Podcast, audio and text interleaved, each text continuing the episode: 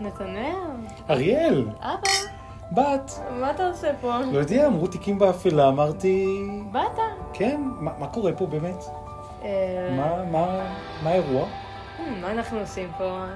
אה, תיקים באפלה, פודקאסט פשע אמיתי. אמיתי אמיתי? אמיתי אמיתי. אוקיי, מהיום, מפעם, מבין לבין. אוקיי, כל שבוע או אני, או אתה, אוקיי, או אחד מאיתנו. היום תורך, נכון? לא, לא, אתה מבולבל. מה זאת אומרת? היום היית צריך להכין שיעורי בית.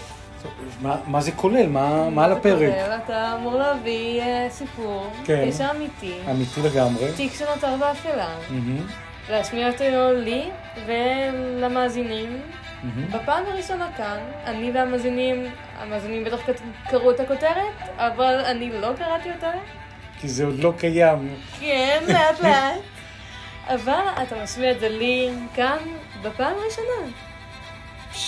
בפעם תורי? הפעם אתה מביא.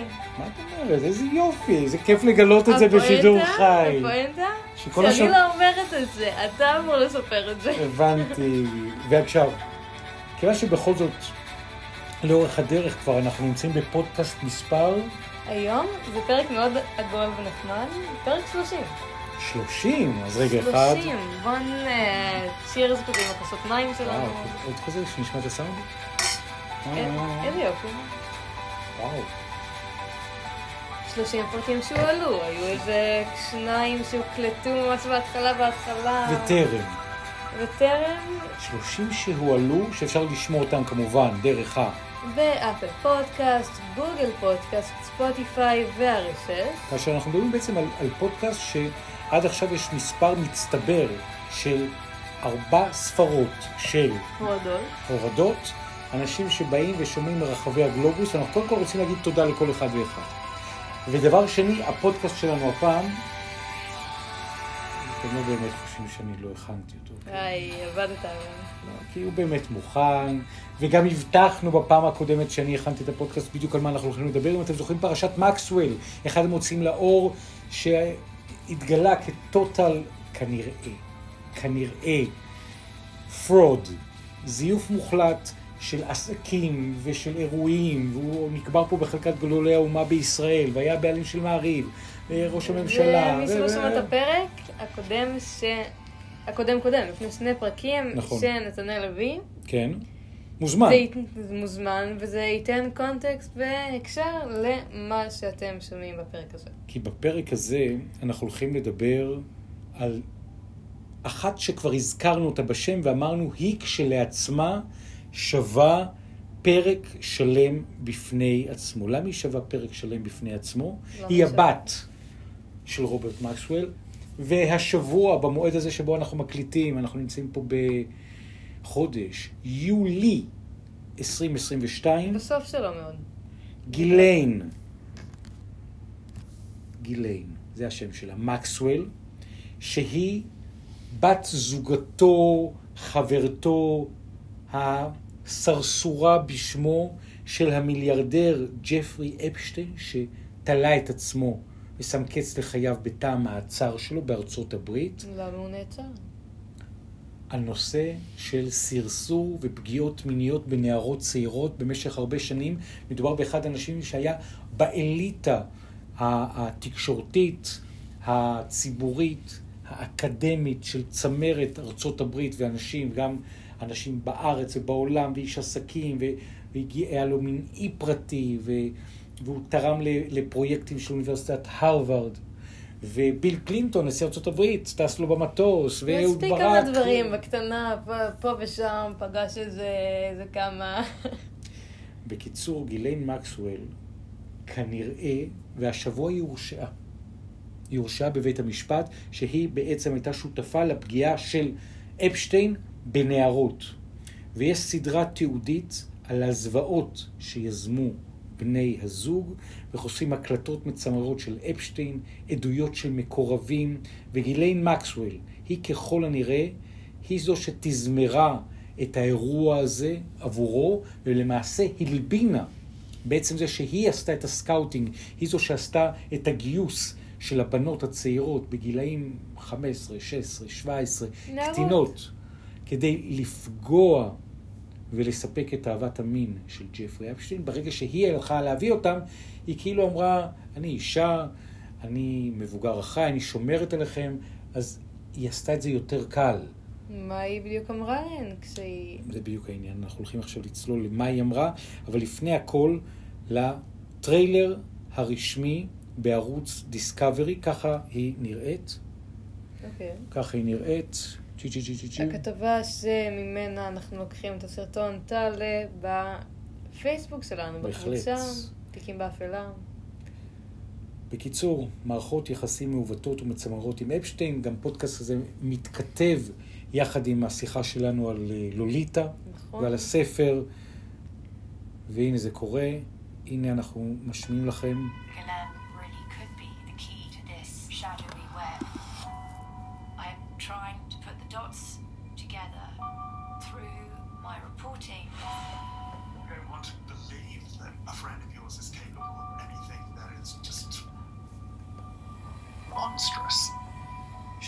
given the prosecutors Epstein on a platter. Galan told people, my father taught me, you do whatever it takes to keep your man. תעשי כל מה שצריך כדי לשמור על הגבר שלך, כי בעבר הם היו בני זוג. והיא, בת האצולה הבריטית, מגיעה לארצות הברית, ומתחילה ליצור שם מערכת יחסים מעוותת. יש גם תמונה כזאת אייקונית, שרואים את גיליין, רואים את ג'פרי אפשטיין, רואים את דונלד טראמפ, לפני שהוא היה נשיא ארצות הברית, אבל ורואים עדיין את... יש לו פרסונה מאוד... אה, ו- ורואים שם גם את, אה, את, אה, לצורך העניין, את החברה, לימים בת הזוג ואשתו, מלניה, האישה הראשונה של ארה"ב, ואפשר כבר להבין שכן הזוועות הזה,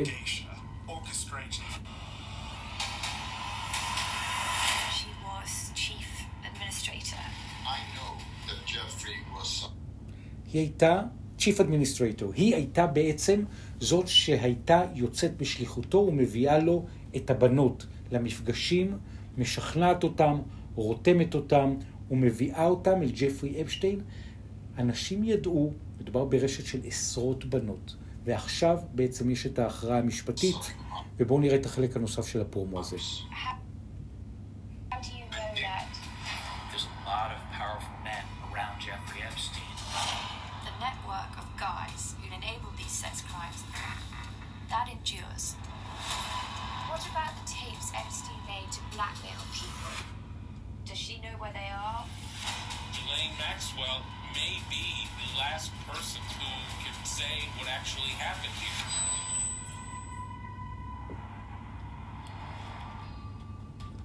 זה הסיפור. גיליין אפשטיין. אני רוצה להראות לכם ואז.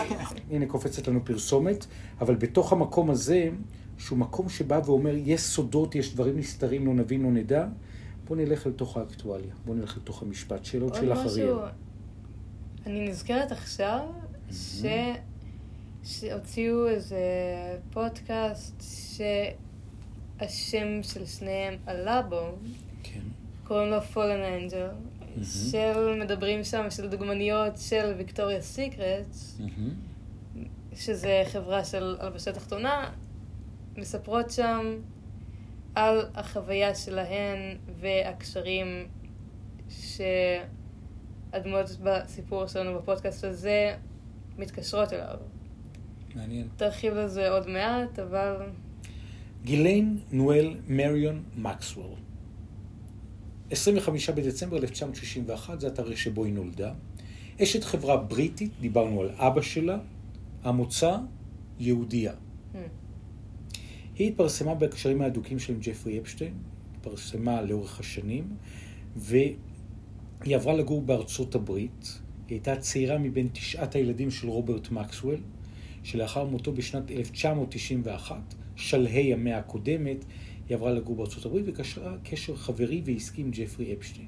אפשטיין הורשע ב-2018 בעבירות מין. מקסוול הייתה חשודה שסייעה לו ועסקה בסחר בנשים עבורו. היא הביאה להם את הכסף, היא שכנעה אותם, היא רתמה, או חלק מההורים של הילדים ידעו, אבל אמרו, בוא'נה, אם יש בחורה שמגיעה, אז אולי זה רק אה, מסאז', אולי זה דרך להיכנס אל החברה הגבוהה של ניו יורק, של מנהטן. היא נמלטה. היא התחבאה, ורק בשנת 2020, לפני שנתיים, נעצרה על ידי ה-FBI בחשדות האלה, וב-29 בדצמבר 2021 היא הורשעה על ידי בית המשפט בניו יורק בחמישה סעיפים של ניצול מיני, סחר בקטינות לצורכי מין, ועכשיו היא נדונה ל-20 שנות מאסר. בת כמה היא היום בדיוק? אם היא ילידת... אה, צ'י צ'י, אם היא ילידת 1961, אני חושב, 71, 81, 91, 2001, 2000, רגע, 71, 81, 91, 2001, 2011, 61. 61. היא בת 61 במועד הזה של ההקלטה, והיא הולכת להיות בכלא לפחות עוד 20 שנה. זה הסיפור שלה. תצא סבתלם. גילן מקסוול נולדה באחוזה כפרית בצרפת, הבת התשיעית של אל התקשורת רוברט מקסוול, אותו פליט יהודי, הרחבנו עליו, שברח מצ'כוסלובקיה, הגיע לבריט... לבריטניה, התעשר שם, או התעשר לכאורה, או סיפר שהתעשר עם כל הסיפור של מאות חברות הקש שדיברנו עליהן, והייתה שם גם את אשתו של מקסוול, אליזבת, אימא של גיליין, שהיא ממוצא צרפתי נוצרי, והיא גידלה את הילדים שלה על ערכי הכנסייה האנגליקנית הנוצרית. בילדותה המוקדמת היה אח שלה, מייקל, שקוע בתרדמת עקב תאונת דרכים שעבר יומיים לאחר לידתה. והוא נפטר בשנת 1967, אחד מתשעת האחים. אבל טראומה כזאת שקורית כשהיא תינוקת, כבר נצרבת טראומה ראשונה של אח בכור שנכנס לקומה ומת בתאונת דרכים. כבר זה, אני מאמינה, נכנס לאווירה של המשפחה. לגמרי. גם זה היה זמן נורא קצר אחרי הלידה שלנו.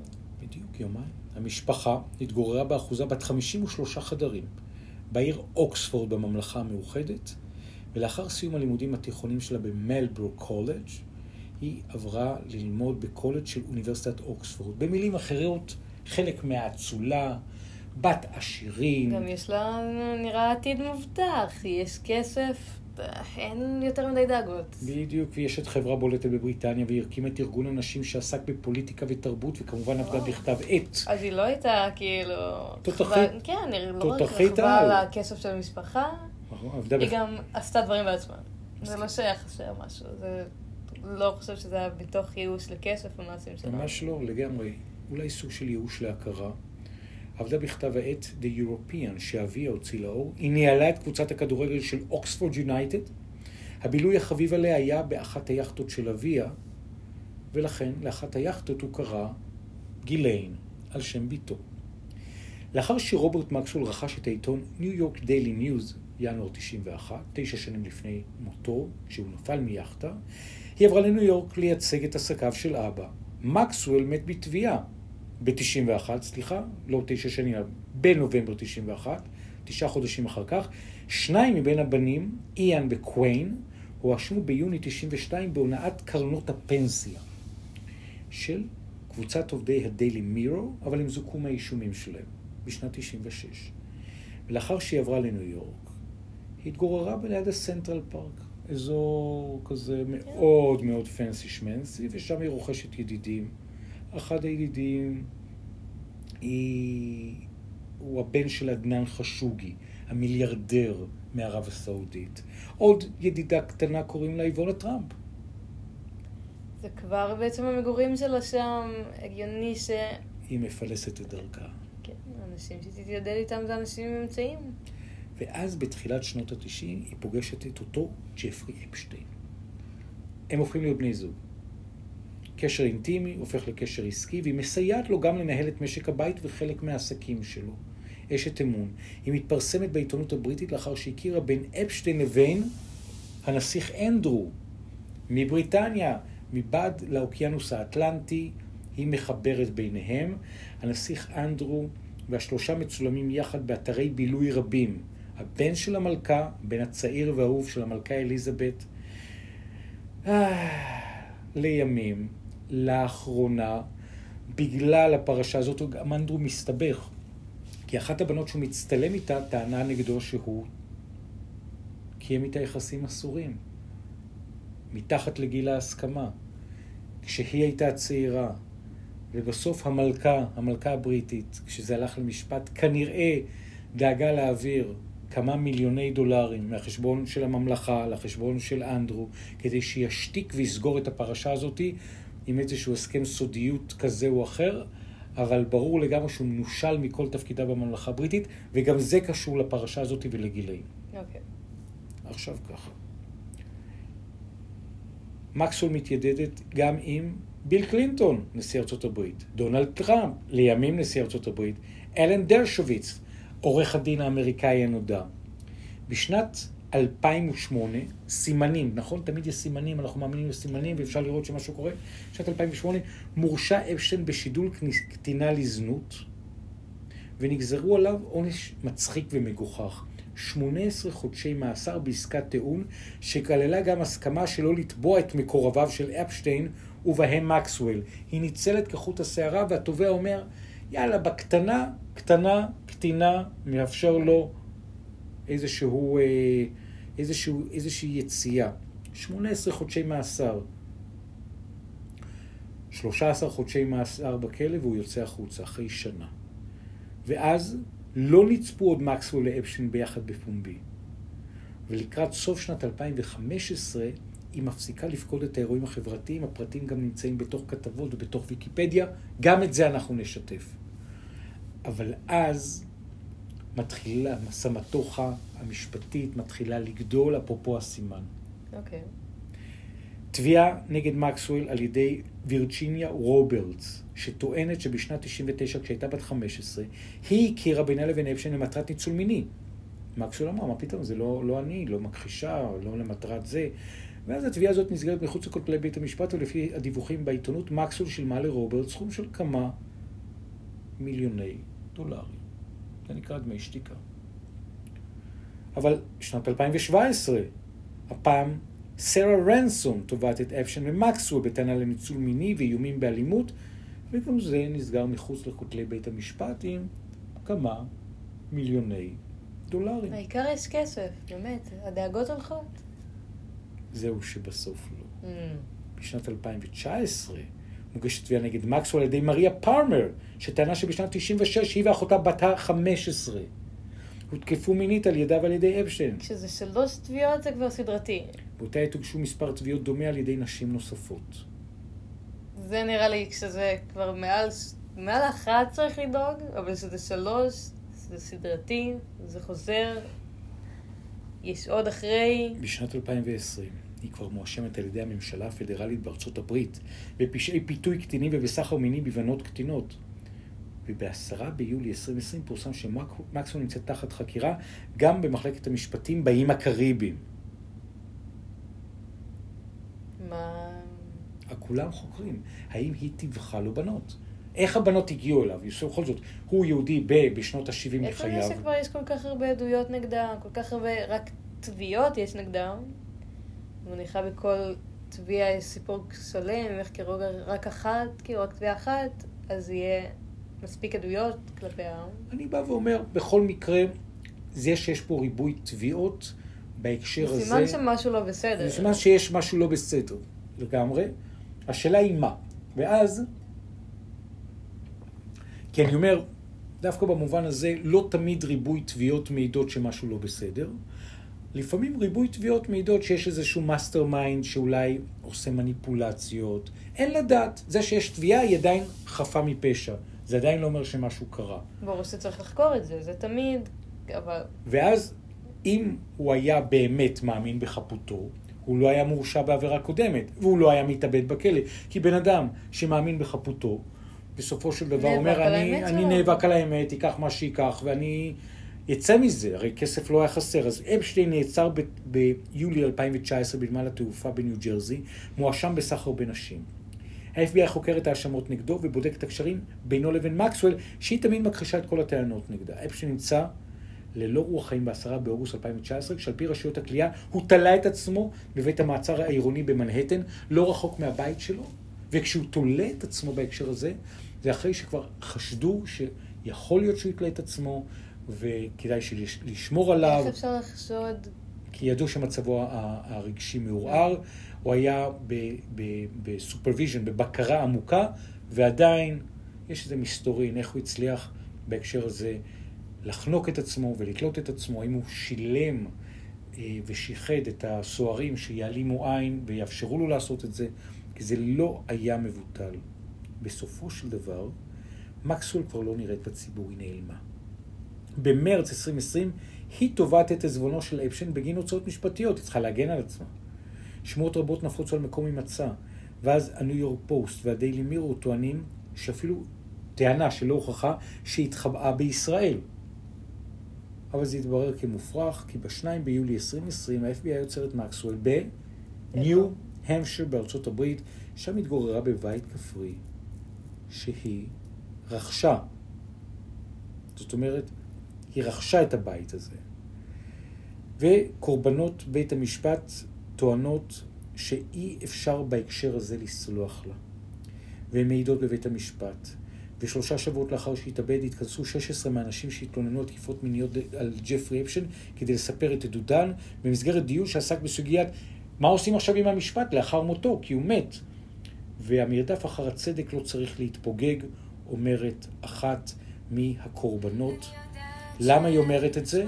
היא אומרת את זה כי בסופו של דבר גיליין אפשטיין היא עדיין קצה חוט חי, היא עדיין קצה חוט שאפשר לבוא ולתבוע אותו על מה שהם כאילו חווים. להשיג את הצדק הפרטי של הנפגעים בעצם. בדיוק.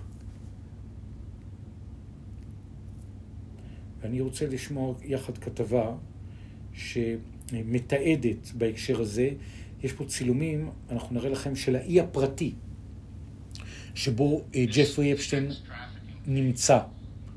ומדברים פה על ה sex trafficking, על איך הם עושים את זה. והתובע הכללי של ארה"ב מבטיחים שהשותפים של ג'פרי אפשטיין לא יוכלו לנוח.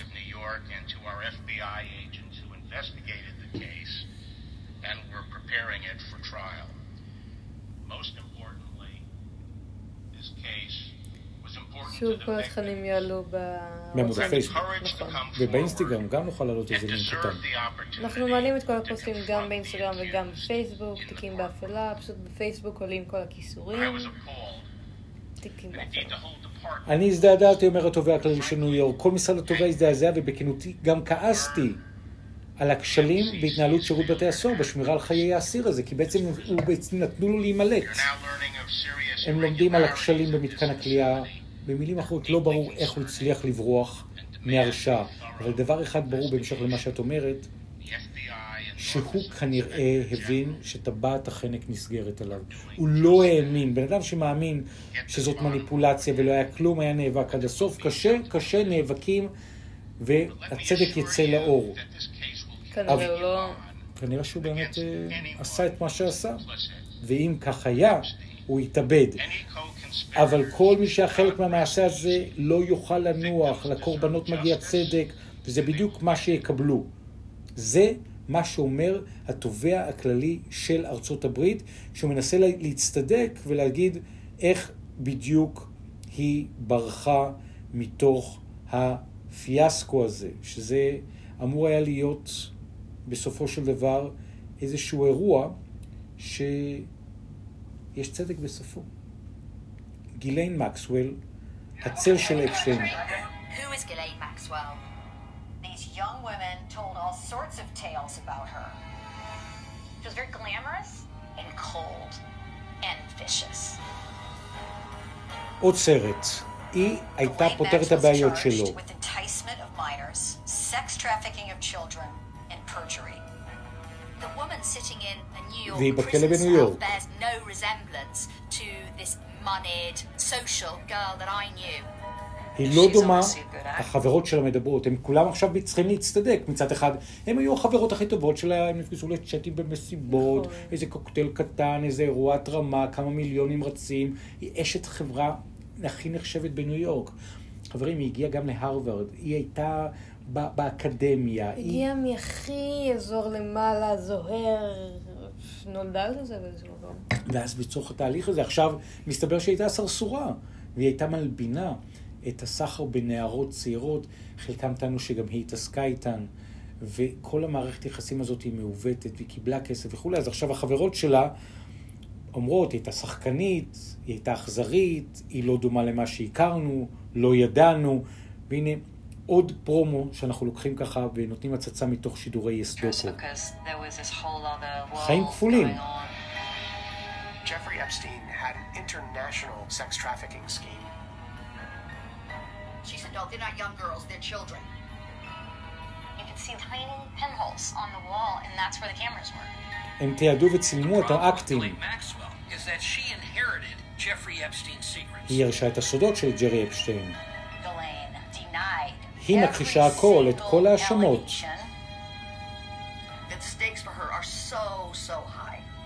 ועכשיו כל אמריקה נגדה.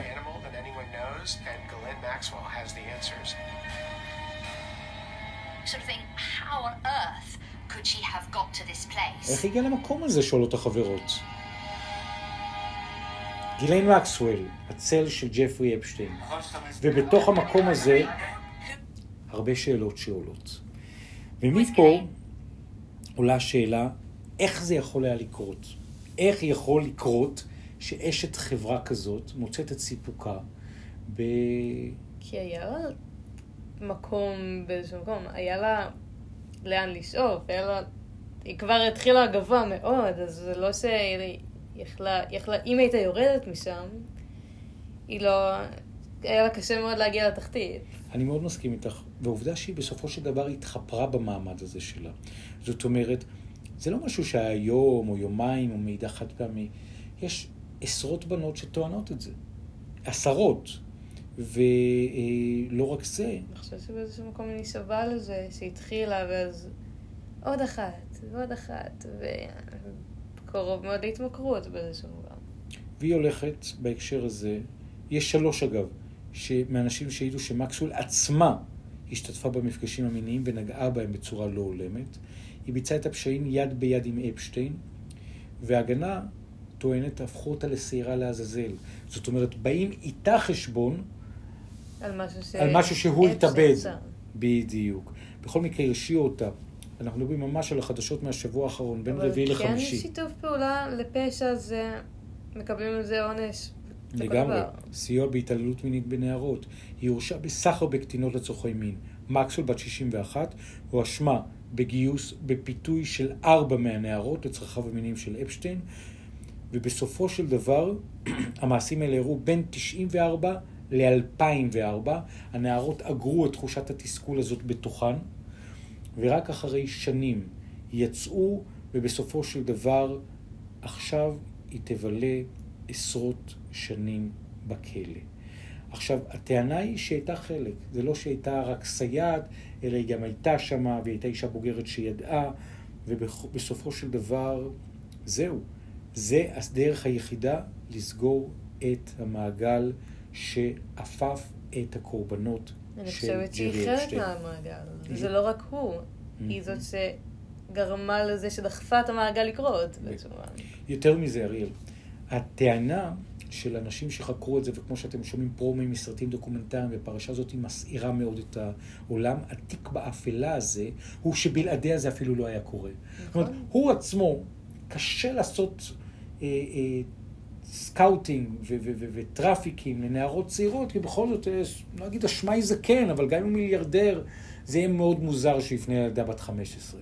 מצד שני, היא הייתה יד ימינו, היא הייתה הולכת לבתי ספר ככה, נטען. זה מה שאני אמרתי קודם, היא זאת שדחפה את המעגל, היא זאת שגרמה לשרשרת. אם היא לא הייתה פונה אליהם, כמו שאתה אומר, מוזר אם הוא יהיה פונה אליהם בהכרח.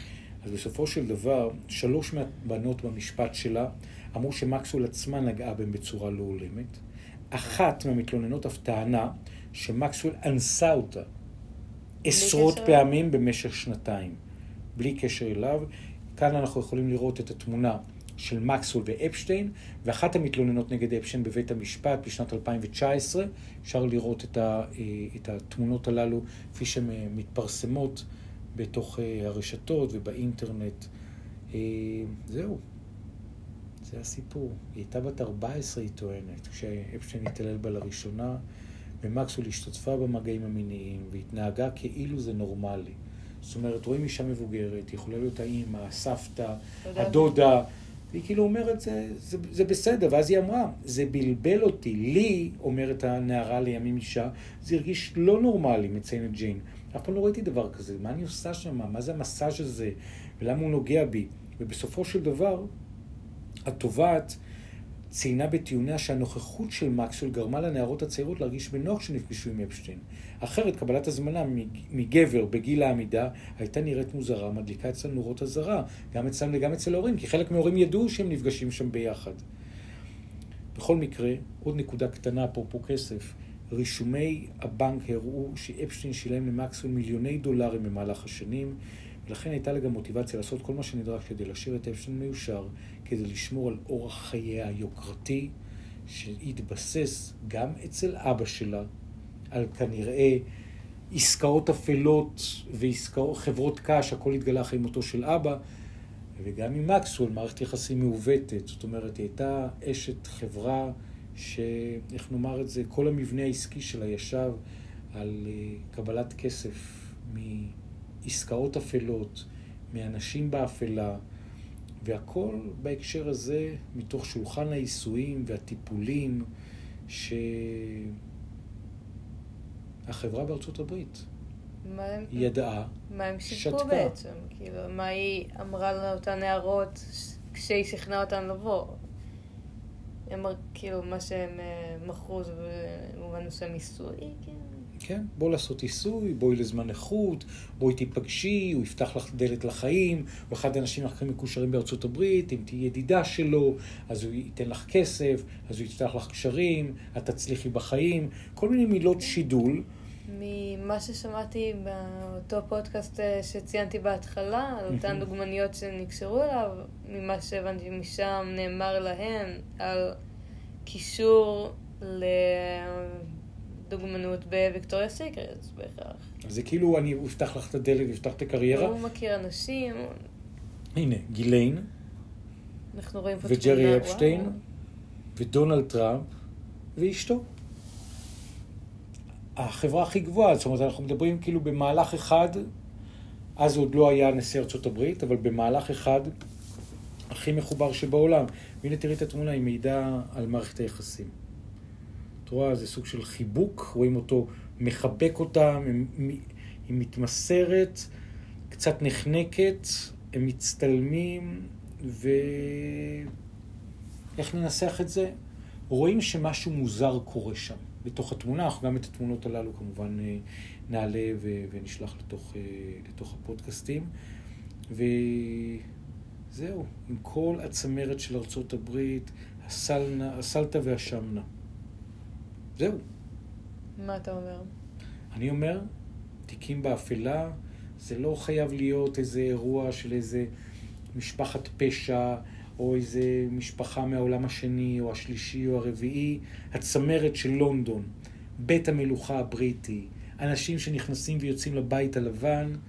תיקים באפלה זה חלק מהחלק האפל שבמין האנושי, בחיה האנושית, באנשים, באשר הם אנשים. וזה לא משנה מה הג'וב ומה הטייטל, ולכן בהקשר הזה המסכה ירדה.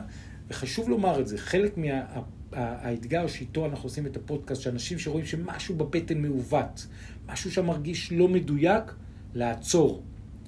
גם אני אם... חושבת שנערות זה קהל, זה קהל יעד מאוד כאילו, זה הגיל שמבינים את העולם, אז כשנקלעים למקום שכביכול אמור להיות בטוח, אותן בנות הרגישו בנוח כאישה, כי דרך קישור טוב, ש... לא יודעת, שזה הזדמנות. כשזה ה... אז אולי זה נראה להם באותו רגע בסדר, כי אחרי זה, כשהם התבגרו הם הבינו שזה היה בעייתי, באותו רגע באותו רגע הם לא הבינו. הן צריכות לחוות את זה כדי להבין שזה בהחלט אבל, בסדר. אבל אני, אני אומר, אפשר לעצור את זה.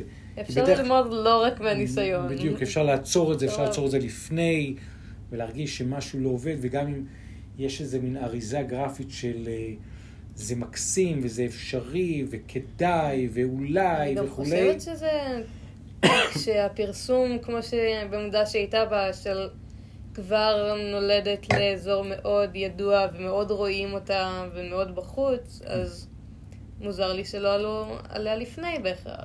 אבל העניין הוא שלדעתי... כבר רואים אותה תקשורתית, רואים אותה עם אנשים מאוד מקושרים. היו עליה האשמות.